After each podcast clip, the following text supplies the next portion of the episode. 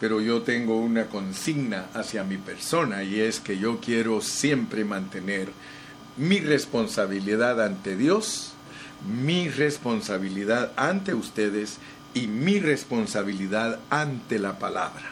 Yo quiero ser un siervo que tiene responsabilidad al hablar la palabra. No quiero hablar cualquier cosa, quiero que mis oyentes sean edificados. Así que prepárate en esta mañana porque yo estoy seguro que Dios nos va a bendecir una vez más. Vamos a orar. Padre Celestial, gracias porque somos privilegiados, gracias porque somos bendecidos. Los portadores de tu palabra somos gente que tú has escogido y llamado y confirmado para que tu evangelio se extienda. Señor, gracias por el privilegio de tomarnos en cuenta, porque sabemos que no nos tomas en cuenta porque somos mejores que otros o porque somos inteligentes. No, tú nos escoges sencillamente porque has decidido escogernos para que tu trabajo se lleve a cabo y queremos hacerlo con responsabilidad. Queremos presentarte a todos nuestros oyentes perfectos en Cristo Jesús. Gracias Señor porque no nos has permitido distraernos en ninguna otra cosa más que estar concentrados y centrados y enfocados en Cristo Jesús, que es, aleluya, la centralidad del universo Gracias Señor Jesús. Ayúdanos a disertar en tu nombre precioso. Amén. Aleluya.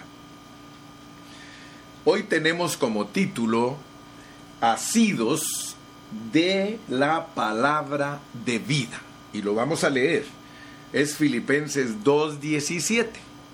Dice, 2.16, perdón, asidos de la palabra de vida asidos de la palabra de vida, para que en el día de Cristo, o sea, cuando Él regrese, dice Pablo, yo pueda gloriarme de que no he corrido en vano, ni en vano he trabajado. Fíjate cómo se expresa Pablo, asidos de la palabra de vida. Ahora, en el 17 él dice que él va a ser derramado como una libación, o sea que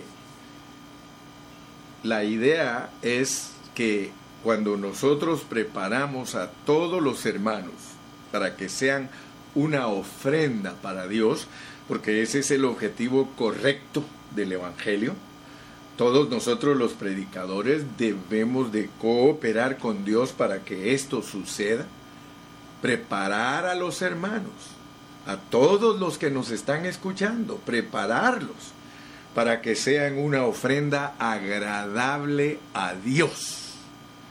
Y luego que preparamos esos hermanos para que sean una ofrenda agradable a Dios, nos tiramos de cabeza sobre ellos como un vino, como una libación, como para decir, Señor, aquí está tu ofrenda, tu comida, con todo y postre. Ahí voy. Así que los líderes, aleluya, los líderes, somos los que tenemos que derramarnos sobre los hermanos. Aleluya. Y finalmente el verso 18 dice Pablo, gozaos y regocijaos vosotros y yo. Aleluya. Así que esta pequeña estructura del capítulo 2 que nos presenta un pensamiento bien claro de lo que es Cristo, la salvación, Dios y la palabra de vida. Por favor, hermano, pon, ponme atención, porque el mensaje pasado se trató de eso, se trató de Cristo, la salvación, Dios y la palabra de vida. O sea que el apóstol Pablo en este capítulo 2 quiere que nosotros seamos bendecidos con una revelación. Y la revelación es que Cristo es nuestro modelo para ser salvos de cualquier cosa. Mira, aquí no está hablando de la salvación de no ir a la perdición eterna. Aquí está hablando de la salvación de cualquier cosa negativa, comenzando con el estar presos, si en caso nos tocase un día estar presos por predicar el Evangelio. Cristo es nuestro modelo de salvación. Nosotros podemos estar ahí en la cárcel gozosos, Quizá hasta nos pueden torturar. Nosotros todavía no hemos sufrido lo que sufrió el apóstol Pablo y lo que han sufrido los hermanos cristianos chinos. A los hermanos cristianos chinos los han estado matando ya por 70 años. Los han estado matando, torturando y algunos de ellos no han huido. ¿Por qué? Porque ellos creen de todo corazón que ellos tienen que ser presentados como ofrenda ante Dios. Así que nosotros aquí en el lado de Occidente, nosotros somos muy bendecidos, hermano. Ahora, yo siempre pienso que soberanamente Dios en ciertas áreas del mundo está persiguiendo a nuestros hermanos y nosotros debemos de darle gracias a Dios porque soberanamente en este lado del mundo se predica la palabra de Dios con más libertad. A pesar que sí hay algunos lugares aquí en México, en México hay lugares, por ejemplo, en Oaxaca los hermanos cristianos sufren mucho porque la idolatría y la religión los persigue y ellos sufren. Allá en el pueblo de Lalo, ahí muchos hermanos les toca sufrir como cristianos. Pero gloria a Dios, hermano, porque Dios es nuestra salvación. Cristo como nuestro modelo de un hombre que se humilló y que aún siendo Dios no se aferró a eso, sino que se humilló como un hombre hasta la muerte y muerte de cruz, para que ahora nosotros entendamos que eso le agrada a Dios. A Dios le agradó la vida de Cristo. Yo tengo a veces problema de entender a muchos cristianos, porque muchos cristianos hasta van a congregaciones que se llaman pare de sufrir yo creo que si Cristo y Pablo estuvieran presentes allí con ese director de las iglesias, pare de sufrir, le, le diría, apártate de mí, Satanás. Así le diría al fundador de la Iglesia Universal, pare de sufrir. Le diría a Dios, le diría a Cristo, le diría a Pablo, apártate de mí, Satanás. Porque enseñarle a los hermanos a no sufrir viene de la inspiración de Satanás. Así de claro, hermano y nosotros tenemos que estar bien seguros de lo que estamos hablando. Entonces, aquí tenemos a un modelo, al modelo precioso de Cristo que es Dios, o sea que Él siendo grande, siendo el creador del universo, siendo el Dios de toda carne, siendo el Dios de toda la humanidad. Él dice, yo voy a sufrir, yo voy a ir a la tierra, y les voy a enseñar lo que es vivir la vida de un humano. Hermanos, nosotros tenemos todo al revés, todo confundido. Hoy en la mañana yo estaba sentado ahí en ese sillón mientras nuestro hermano técnico colocaba todos los aparatos y yo me puse a pensar, me puse a pensar y decía yo, bueno, eh, Dios es soberano y él no es que permita cosas. Y por eso escribí, estando ahí sentado, mandé un, un post chiquito que los que conocen la soberanía de Dios no dicen que Dios permite tal cosa, sino que decimos Dios decide, porque es Dios el que decide todo lo que nosotros tenemos que ser. Así que gloria a su nombre. Y se me, se me venía al pensamiento una frase, que es más elevado lo que está implicado en la Biblia que lo que está escrito. Escucha bien. Es más elevado lo que está implicado en esta palabra que lo que está escrito. Y por eso a mí me llama la atención que dice cuando uno lee el que venciere. Y luego dice el que oye, oiga lo que el Espíritu dice a la iglesia. Porque el Espíritu te tiene que hablar de esta palabra. Esta palabra es infalible. Esta palabra es ah, insustituible. Nada puede sustituir esta palabra. Esta palabra es Dios corporificado. Por eso este libro, muchos no lo saben de memoria, pero en cuanto entran y empiezan a leer, tienen contacto con Dios, porque Dios está corporificado aquí. Ok, entonces, entendiendo pues que el modelo de nosotros es para que seamos salvos y el versículo 13 nos dice que es Dios, o sea que es Dios, Cristo es Dios, Cristo es la salvación, la salvación es Dios mismo, porque si no, no dijera aquí que Él produce desde tu interior el querer y el hacer. ¿Para qué? Para su buena voluntad. Entonces entendamos que el modelo de Cristo es para que seamos salvos de cualquier situación porque el que está dentro de nosotros es Dios. Y ya lo hemos expresado y enseñado. El Padre y el Hijo por el Espíritu Santo están dentro de nosotros. Cualquiera que crea otra cosa no está bajo contexto y con pureza de la palabra. El Padre y el Hijo por el Espíritu Santo están dentro de cada creyente. Esa es la vida y naturaleza de Dios dentro de nosotros. No está Él dentro de nosotros para que nos adoren, para que se posten delante de nosotros y que nos digan San Gilberto y San, San Iván, San Ramón, a ese suena bonito ese santo, San Ramón, ¿verdad? Santa María. No. Dios está dentro de nosotros para ser vivido por eso nos da su naturaleza y su vida. Y ahora vamos a entrar a escudriñar un poquito más. ¿Qué significa el versículo 16? Asidos, agarrados de la palabra de vida. Ustedes saben que siempre la parte final de un concepto es la que va a sellar con broche de oro la parte final que se dice en una estructura o en un libro, a veces es un saludo, pero ese saludo va cargado con todo el deseo de la epístola.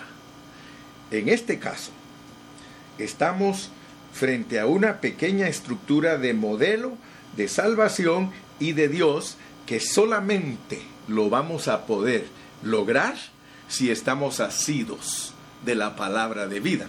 Pero el asunto es que puede ser que nosotros tengamos muchos años de ser cristianos y todavía no sabemos lo que quiso decir Pablo como palabra de vida.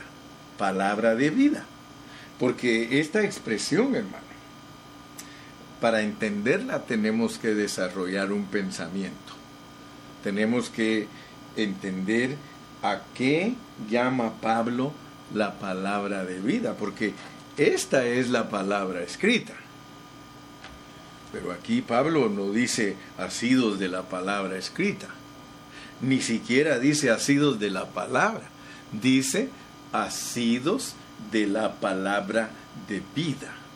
Tú tienes que agarrarte de la palabra de vida si quieres experimentar a Cristo como tu salvación y como Dios dentro de ti. Es la única manera que tú puedes experimentar asido de la palabra de vida. Y ya estuvimos tocando varias veces, tú te recuerdas que cuando hablamos en, Colosenses, en Colosenses eh, vimos eh, cosas importantísimas que Dios nos mostró, dice, por ejemplo, Colosenses 3:16, que yo creo que muchos de nosotros ya, ya lo sabemos de memoria, la palabra de Cristo more en abundancia en vosotros, enseñándoos y exhortándoos unos a otros en toda sabiduría. Y ya vimos que eso se logra cantando, himneando y salmeando. O sea que Dios nos quiere meter en algo real. Ahora, yo te pregunto a ti, ¿crees tú que cuando Pablo dice que debemos de agarrarnos de la palabra de vida, está hablando de la palabra escrita o, está hablando de otro asunto? Aleluya. ¿Será que está hablándonos de el logos? Hermano, yo creo que Pablo, por el contexto nos está hablando de una realidad, de una realidad. La palabra de vida. O sea que significa para mí, y creo entenderlo a la luz de su contexto, la palabra experimentada, la palabra de vida, la palabra experimentada. Ahora fíjate pues, porque vamos a ir despacito. Primero que todo, yo quiero que tú sepas que la predicación del hermano Carrillo no es para entretenimiento ni para aburrimiento. Si te aburres con la predicación del hermano Carrillo, posiblemente no tienes hambre. Posiblemente no te interesa conocer las cosas en su profundidad, porque yo siempre estoy delante de ti con una responsabilidad y no quiero que suceda conmigo lo que dice el 16b el 16b dice, no he corrido en vano, ni en vano he trabajado. Si algo le frustra a uno, es trabajar en vano. Muchas personas les ha tocado a veces hacer bastante trabajo. Me recuerdo yo en la construcción, porque eso se da en la construcción. Yo trabajé muchos años en la construcción y en la construcción suceden cosas de que a veces uno hace una parte de la casa y de repente se da cuenta que no la hizo conforme a las medidas del plano. Y cuando llega el arquitecto le dice al trabajador, mira, aquí qué pasó, mira, aquí dice tanta medida y todo, ¿y por qué lo hiciste? O la posición. ¿Qué le parece que una vez a nosotros nos pasó? Yo me recuerdo, y no voy a decir con quién de mis trabajadores para que no vayan a decir que es mal trabajador, pero nos tocó hacer una casita por allá lejos y la empezó a hacer el hermano y de repente le digo, hermano, eh, dice el, el, fulano encargado de los planos, que en ese caso era Eric, y me dice, Eric, ¿qué pasó, papá? La están haciendo al revés, eh, están haciendo la parte de atrás de la casa aquí enfrente, ¿qué pasó? Y cuando nos dimos cuenta, híjole, y echamos a perder mucha madera, mucho tiempo, mucho trabajo. Eso es trabajar en vano. Y Pablo habla aquí de que él no quiere que en el día de Cristo, Cristo nos diga a nosotros, los siervos, tú trabajaste en vano, tu trabajo no fue genuino. ¿Se recuerda usted que allí en Mateo 7, hablamos de que el Señor Jesucristo les va a decir a algunos, nunca os conocí, apartados de mí, hacedores de maldad. Pero Señor, si nosotros lo hicimos en tu nombre, sí, lo hicieron en mi nombre como fórmula, pero nunca lo hicieron eh, viviendo la vida mía, porque todo lo de Cristo, para hacerlo correctamente, hay que vivir la vida de otra persona. Yo estoy frente aquí a ustedes y si no vivo la vida de la persona de Cristo, por mucho que me esfuerce en explicar la palabra, no les va a aprovechar de nada, porque esta palabra es palabra de vida. Es una palabra que tiene que ser experimentada. Entonces, gracias a Dios que Dios en el Ministerio Pan de Vida nos ha venido insistiendo e insistiendo que nosotros seamos los que anunciamos la palabra de Dios cumplidamente. O sea que entre más nosotros los siervos de Dios vivamos lo que predicamos, mucho más efectivo es porque entonces ministramos la vida que nosotros estamos llevando. Y no solamente les vamos a ministrar conocimiento a sus oídos. Ok, entonces queremos entender que nuestra predicación es algo que no debe de ser frustrante y tampoco debe de ser en vano. Entonces nosotros vamos a saber lo que realmente significa asidos de la palabra de vida, porque si queremos que los hermanos tomen a Cristo como modelo, como su salvación, y que sea Dios dentro de ellos produciendo el querer y el hacer para hacer la voluntad de Dios, nosotros tenemos que lograrlo únicamente por la palabra de vida.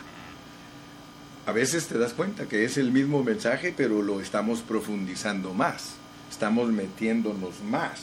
Yo ya prediqué de eso, de eso se trató el último mensaje, pero ahora Dios me dice, quiero que le hables a mi pueblo y que le hagas conciencia de que de la única manera que ellos experimentan esto es agarrados de la palabra de vida.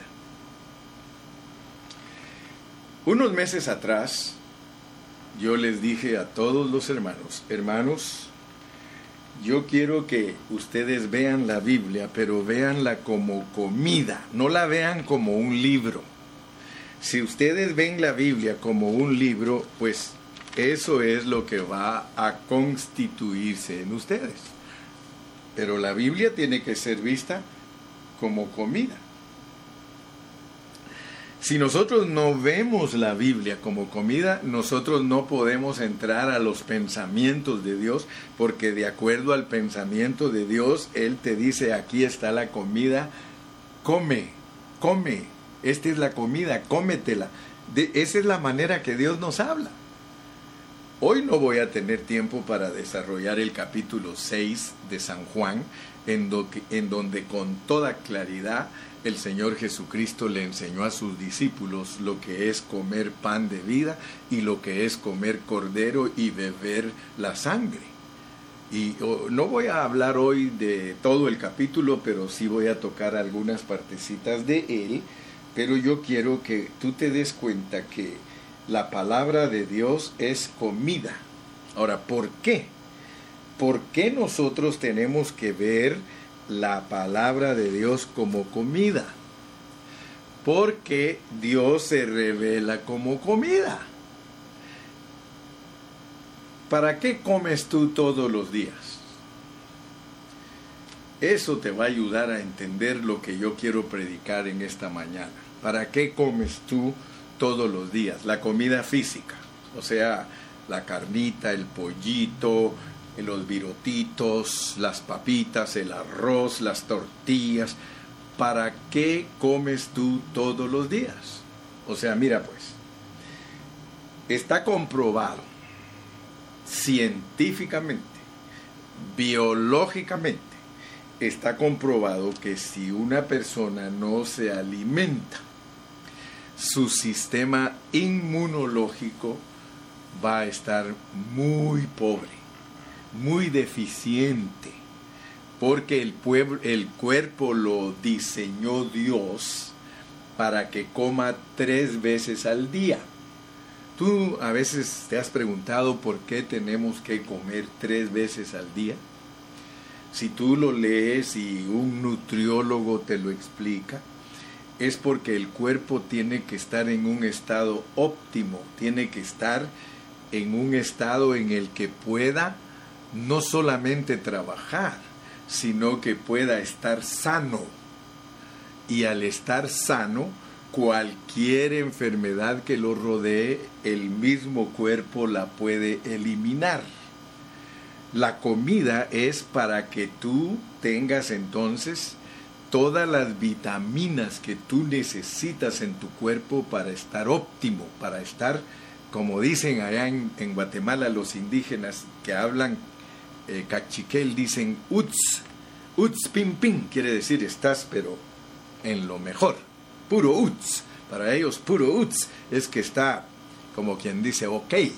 Entonces, nosotros hermano, eh, tenemos que para empezar ver que la comida produce vida. Los alimentos son los que producen las vitaminas que el cuerpo necesita para tener vida. Una persona que no come, hermano, se puede morir. Yo me recuerdo que desde que estaba pequeñito, en mi casa eh, decían, eh, enfermo que come, no se muere. Así decían. Ese era el dicho cuando yo era joven o, joven, o niño. Decían, enfermo que come no se muere. Por eso los doctores cuando iban a visitar a un enfermo, porque antes lo iban a visitar a uno a la casa para tratarlo, llegaba el doctor con su maletín y con su, estetoscopio y le hacía el examen y si tenía que recetar, recetaba y luego llegaba a los tres días y lo miraba comiendo, decía, ya no se muere, ya no se muere. O sea que la señal para que alguien va a vivir es que come, pero la señal para saber que alguien se va a morir mm, se vuelve vaca, ya no come, ya no, ya no come, las vacas comen ya no, pero es una forma de ilustrarte con un poco chistosito.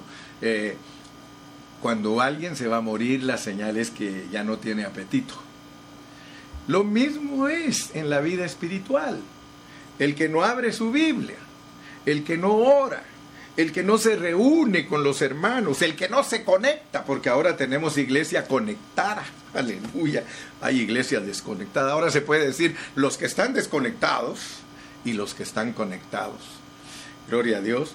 Entonces, hermano, quiero decirte que la comida física es vida para el cuerpo físico. Lo mismo es la comida espiritual, es vitaminas para el hombre espiritual. Entonces, ¿qué te parece? Porque a veces, aunque tenemos muchos años de ser cristianos, nosotros todavía desconocemos muchas cosas de la Biblia. ¿Qué te parece que lo que voy a hablar hoy, porque mi carga es entrar a este terreno que para muchos es desconocido? Para muchos creyentes, hermano, en, serio te digo, lo que voy a hablar ahorita es desconocido para ellos. Entender que Cristo es comida. Ellos hablan de Cristo, ellos oran a Cristo, ellos alaban a Cristo, pero ellos no saben lo que es Cristo como comida, porque así te lo presenta la palabra del Señor. Quiero decirte que de la única manera que uno puede entender que Cristo es comida es por revelación de Dios. Si Dios no te revela a ti lo que es Cristo como comida, tú siempre vas a estar uh, como te dijera, perdiendo esa bendición, deficiente en esa área, desconocedor en esa área, pero hoy te va a bendecir el Señor. Porque para entender lo que es la palabra de vida y, de, y que nos tenemos que asir de ella, nosotros debemos de saber qué es. ¿Qué es la palabra de vida? Muy bien. Vamos pues. Vamos a nuestro viaje a través de la Biblia, porque solo a través de la Biblia podemos nosotros llegar a algo concreto. Vamos a 1 Corintios, capítulo 15 y versículo 45. Ese es un versículo famoso, porque es que hay versículos, hermano, que son clave versículos que son clave para que nosotros entendamos lo que Dios nos quiere decir. Aquí vamos ahora pues a tocar un versículo clave para ir entendiendo lo que es la palabra de vida. Así también está escrito. Fue hecho el primer hombre, Adán, alma viviente.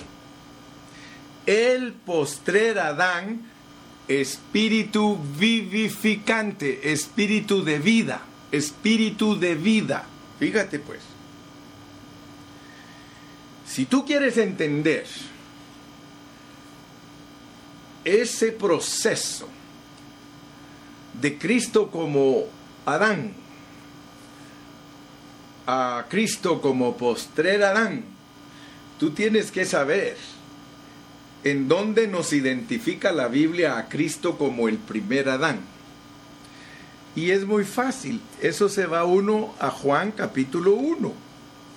Porque en Juan capítulo 1 nos dicen que Cristo, que era el verbo, y que era con Dios, y que era Dios, que era Dios mismo, el hablar divino, dice en el versículo 14, y aquel verbo fue hecho carne entonces yo quiero que notes pues porque todos nosotros debemos de entender la palabra. Aquí e, estoy usando este versículo. Porque si Cristo es el espíritu vivificante y Él es la palabra y la palabra se encarnó, entonces al leer Primera de Corintios 15:45 dice, que el primer hombre, Adán, alma viviente, y el poster Adán, espíritu vivificante.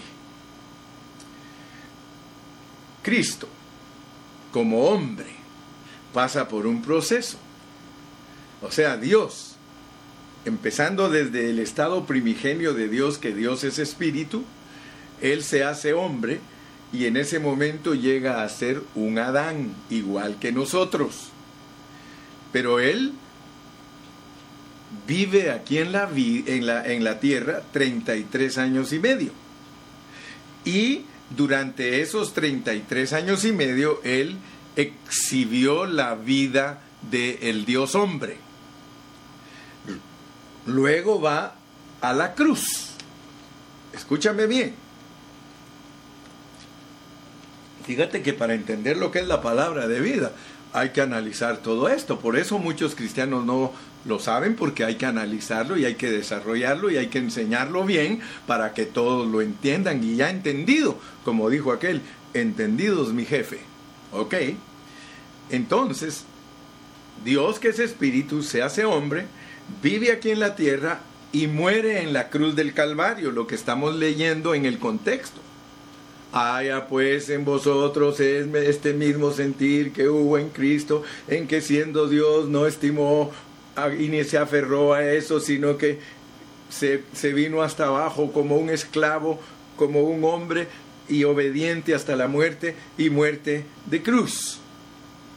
Entonces el primer Adán sirve para explicar a dónde es que llega el postrer Adán. Porque resulta que después de que Cristo murió, Él resucitó. Y quiero que captes, por favor. En resurrección, Cristo es el espíritu vivificante, el espíritu de vida. Y gloria a Dios, hermano. Gloria a Dios porque muchos cristianos sí saben eso.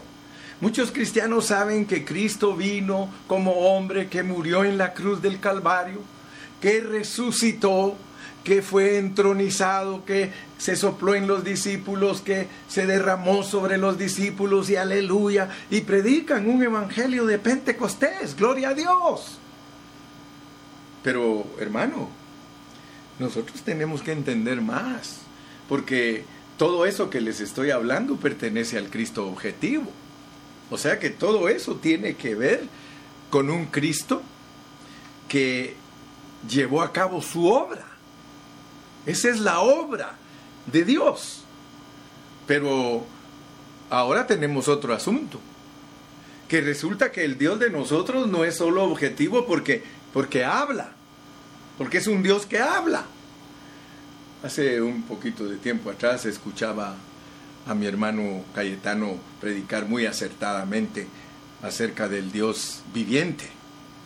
Porque resulta que la razón por la cual el Dios que nosotros servimos es viviente es porque habla.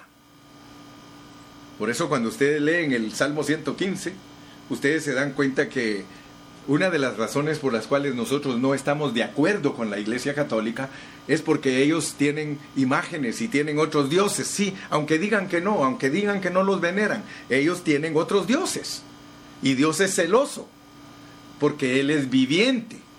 Ahora, ¿por qué Dios es viviente? Porque solo un Dios que es viviente habla. La imagen de la Virgen María no habla, hermano. La imagen de Martín de Porres no habla. La imagen de Pedro no habla. Ni los animales que tienen en la India, no, ellos no hablan.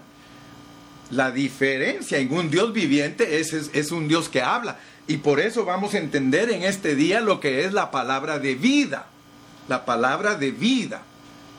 Porque nosotros tenemos que saber, hermanos, que la palabra de Dios es vida porque nos da vida. Qué, tremenda revelación, ¿verdad? Pero si tú no la ves como comida, ¿cómo va a producir vida en ti? Si no te la comes, pues, si no te la comes. Porque lo importante hoy es entender que esa palabra se vuelve palabra de vida porque tú te la comes. Esa es la idea. La idea del mensaje de hoy es agarrados de la palabra de vida, o sea, no agarrados del libro, hermano. Al grado de que, para que no me espanten en la noche, yo la abro en el Salmo 91 y estoy ya casi para prenderle una veladora al libro. No, hermano.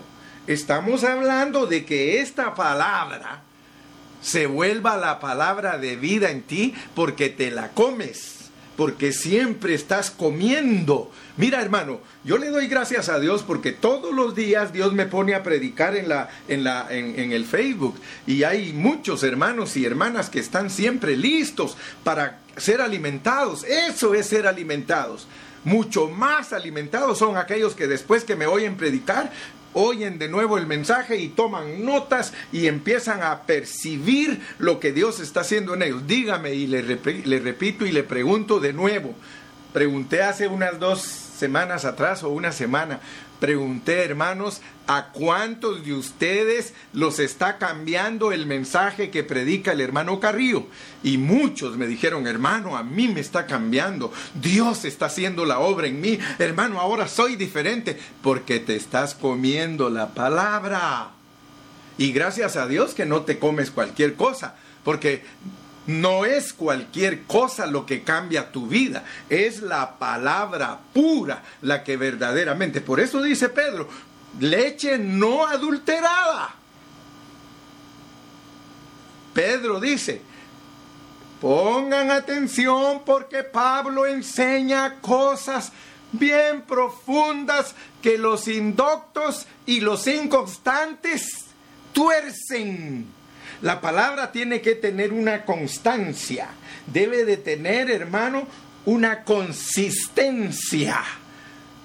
Siempre Dios solo le va agregando a lo que tú ya conoces. En tu luz veremos la luz. Entonces, Dios quiere que entiendas lo que es la palabra de vida. Pero para entender la palabra de vida, tú tienes que tener el concepto correcto que es comida. Porque si no, no es palabra de vida. Si no es comida para ti la palabra, y, dale gracias a Dios que no te has comido las tuercas y los tornillos que otros pastores te han eh, dado sustituyendo la palabra. Porque hay muchos pastores que han sustituido, sustituido la palabra.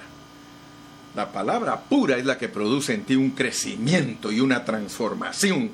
Y Dios te va a preparar para que seas vencedor con la palabra pura, porque la palabra es tu vida. Ahora vas a ir entendiendo.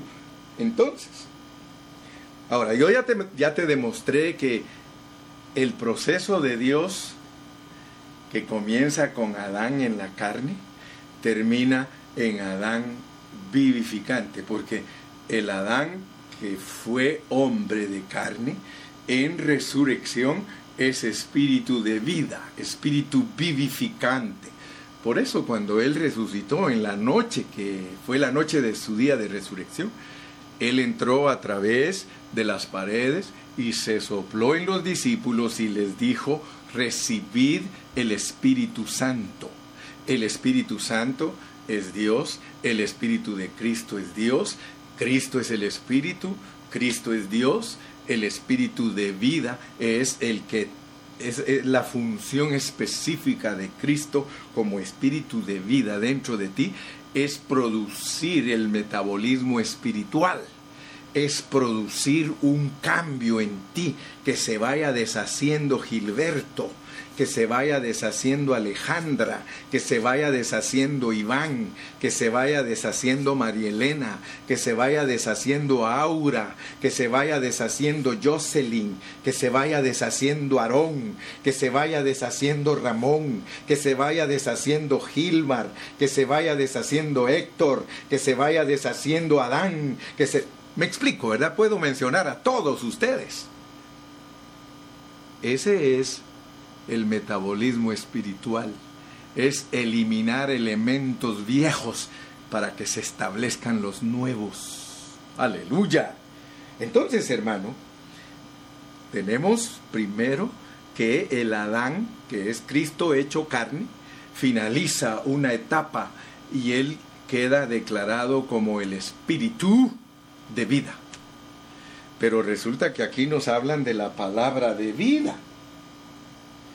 Yo quiero decirles, muchos amados creyentes saben algo del Espíritu, pero muy pocos le dan énfasis como espíritu de vida. Escúchame bien lo que estoy diciendo. Muchos hermanos creyentes predican del Espíritu Santo de una manera tremenda. Hablan del poder del Espíritu Santo, hablan de las señales y las maravillas y los milagros que el Espíritu Santo hace, pero muy escaso, muy escaso, hermano, es aquel que habla del Espíritu de vida. ¿Por qué te estoy diciendo esto? Porque hay muchos siervos de Dios que predican de la palabra y hablan de la palabra tremendamente y son oradores elocuentes respecto a la palabra, pero nunca te han enseñado lo que es la palabra de vida. Y eso cambia todo. Creo que me estás entendiendo, ¿verdad? Di amén si me estás entendiendo. Di gloria a Dios si me estás entendiendo. Como te dije, yo le doy gracias a Dios por la palabra escrita, hermano. Porque la palabra escrita es la que nos regula y es la que nos mantiene en la centralidad de Cristo y es la que no nos deja ir a herejías. Si quieres permanecer en la palabra, tienes que estar sobre de ella, sobre de ella, y ella te va a ir guiando, pero no te la han enseñado como vida. Aleluya. Sí. Nosotros debemos de poner atención a la palabra de vida, hermano. Porque allí se nos presenta una revelación maravillosa. Y esta es la vida eterna que te conozcan a ti, hermano, solo por medio de la palabra escrita se puede conocer quién es Dios y conocer quién es Jesucristo. Pero luego que ya tú conoces la palabra, ahora debes de saber que aquí en esta palabra está corporificado Dios. Porque en esta palabra está escrito lo que se hace realidad en nosotros. O sea que tú tienes que alcanzar a ver que la Biblia misma te dice, oye muchacho, oye muchacha, esto es comida, míralo bien, míralo, es comida, si te lo comes, tienes vida. ¿Y cuál vida es la que se está posesionando de ti cada vez que te la comes? ¿Cuál vida es? No es una vida pasajera. No es una vida para que se te alarguen los años a, de 80 a 100, porque muchos dicen, ay, yo cuánto quisiera vivir 100 años y miran a uno que sale ahí viejito soplando 103 velitas, hermano, ay, yo quisiera mis 103 velas.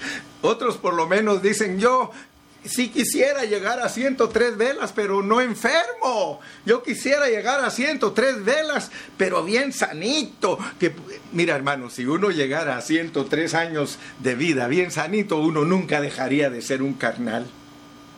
Me explico, ¿verdad? ¿Me entiendes lo que te quiero decir? Por eso es mejor llegar a la edad que Dios ha establecido y decidido que es con todas las enfermedades, habidas y por haber. Cuando uno ya está poniéndose viejito, hermano, en vez de renegar por las enfermedades, usted tiene que decirle gracias, Señor. Gracias porque eh, bástate mi gracia, dice el Señor. Gracias porque en medio de todas estas enfermedades tú me tienes aquí y es para glorificar tu nombre, Señor. Cuando uno ya se está poniendo más viejito, hermano, y se empieza a enfermar de todo, dicen por ahí que se llaman achaques. Achaques, a saber de dónde sacaron esa palabra, pero cómo encaja, hermano achaques. Ay, hermano, yo a veces le digo, ¿cómo está mi hermana? Ya iba a decir el nombre. Aquí con todos mis achaques. Aleluya. Gloria a Dios, alábale si puedes. 103 años, 105, 190. Aleluya, ¿cuántos quieres?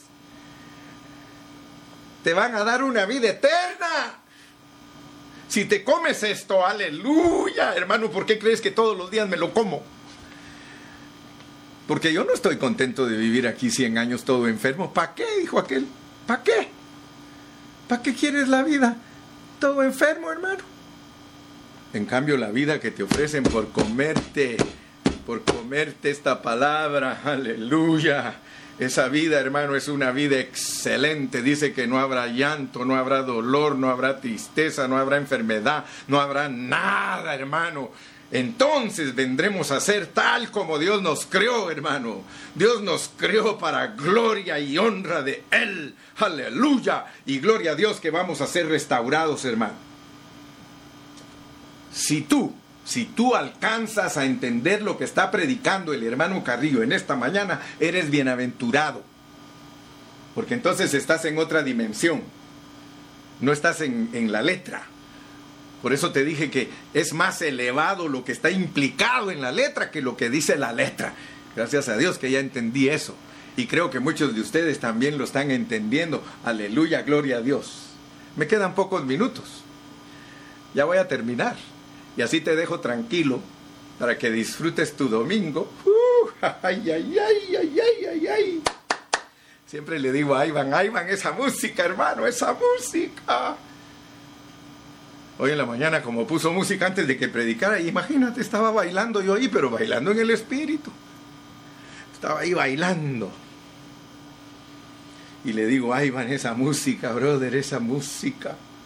¿Para qué me invitan si ya saben cómo me pongo? Aleluya. Voy a terminar. Vamos a Juan, pues. Vamos a Juan 6. Como te dije, no, no me da tiempo meditar en todo lo de Juan, pero te puedo tocar nada más las bases, porque allí está la explicación de lo que estoy predicando hoy. Si logras entender Juan 6, entendiste el mensaje que el hermano Carrillo predicó hoy. Mira, vamos a leer otro versículo que es famosísimo entre nosotros. El versículo 63. Juan 6, 63. Aleluya. Dice, el Espíritu es el que da vida. El Espíritu es el que da vida. ¿Por qué? Porque es el espíritu vivificante. Ahora, el verbo, el verbo es el que nos están hablando en Juan. Así que yo no estoy fuera de contexto.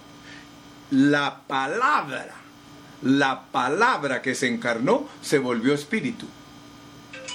Ahora, fíjate pues, ahora quiero que veas porque si te estoy hablando, te hablé de la consumación del Adán de la carne, que es el espíritu vivificante. Allí terminó el Señor su obra y se volvió el espíritu vivificante, el espíritu de vida, la palabra de vida.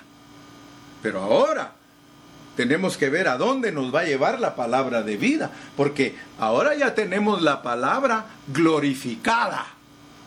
Ahora tenemos la palabra, mira, el espíritu es el que da vida, la carne para nada aprovecha, las palabras que yo os he hablado son espíritu y son vida. Fíjate pues, las palabras que yo os he hablado son espíritu y son vida. La palabra escrita muestra a Dios.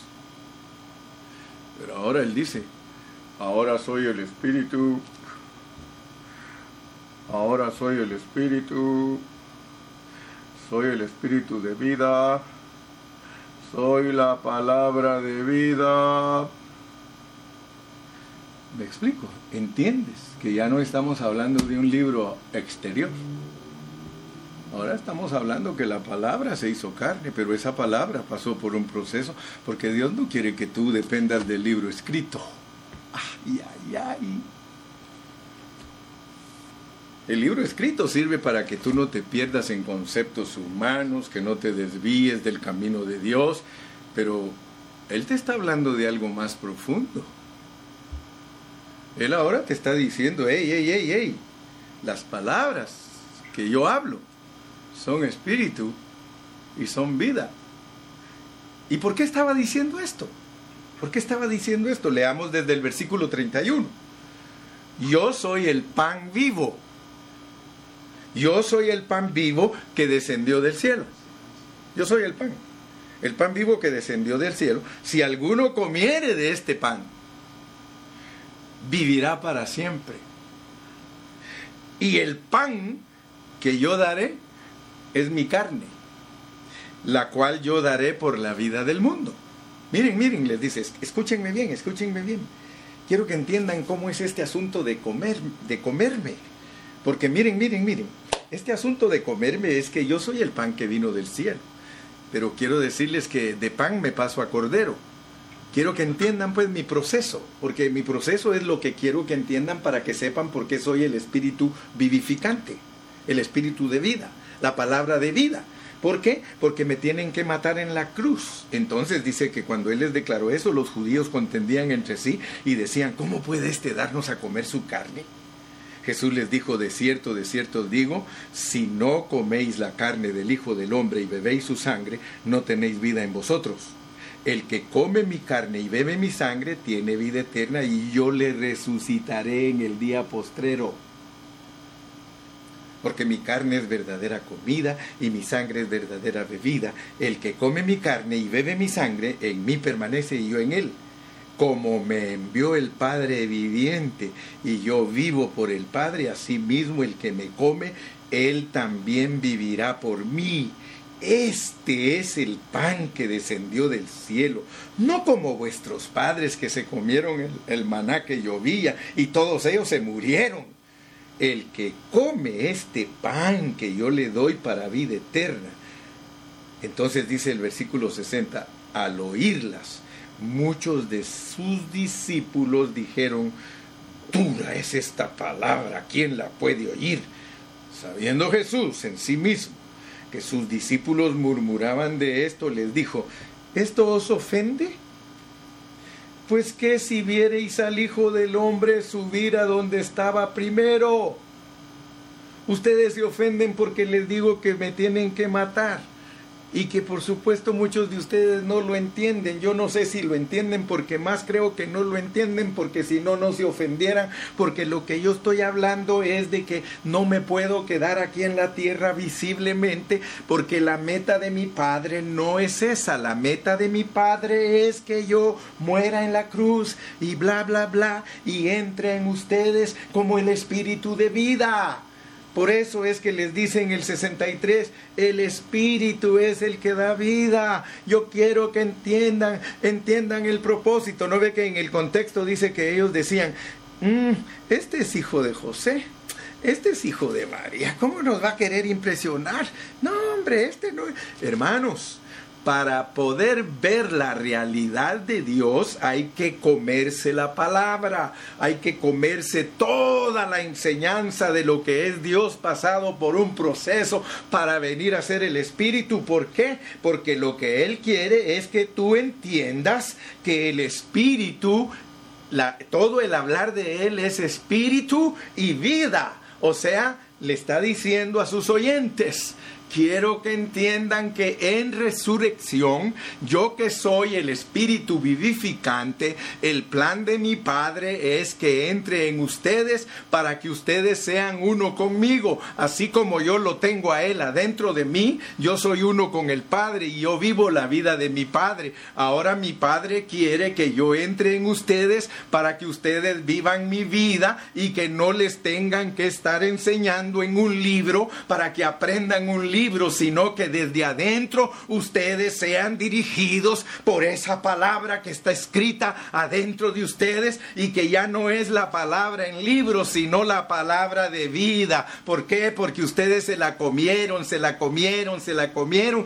y eso hizo que ustedes ahora maduren Oh, gloria a Dios, hermano. Bendito sea el nombre del Señor, que Él te está revelando, hermano, que con solo que te mantengas escuchando la predicación, hablando la predicación, cantando la palabra, salmeando la palabra, himneando la palabra, Cristo está haciendo estragos dentro de ti. Cristo está creciendo en ti, hermano, y fiel es el que empezó la obra, el cual también la terminará. Así que, hermano amado, lo único que puedo decirte para terminar en esta mañana es, hemos ganado, somos vencedores, porque Dios no está permitiendo cosas en ti, Dios está decidiendo cosas en ti. Que Dios te bendiga, que Dios te guarde. Y te veo, si Dios me da vida mañana, en la mañana. Padre, gracias porque nos has dado tu palabra una vez más. Nos has abierto el entendimiento para que cada día, Padre, nosotros podamos entender la realidad de lo que eres tú, Señor. Gracias por la palabra de vida, porque la palabra de vida es la que nos va a ayudar a que tú crezcas, que te formes totalmente en nosotros y seamos los que viven a Cristo y que son salvos de toda situación y que entienden que es Dios dentro de ellos para estar agarrados de esa palabra. Nos agarramos de tu palabra para comerla todos los días, Señor. Gracias en el nombre de Jesús. Amén y amén. Y todos decimos, amén.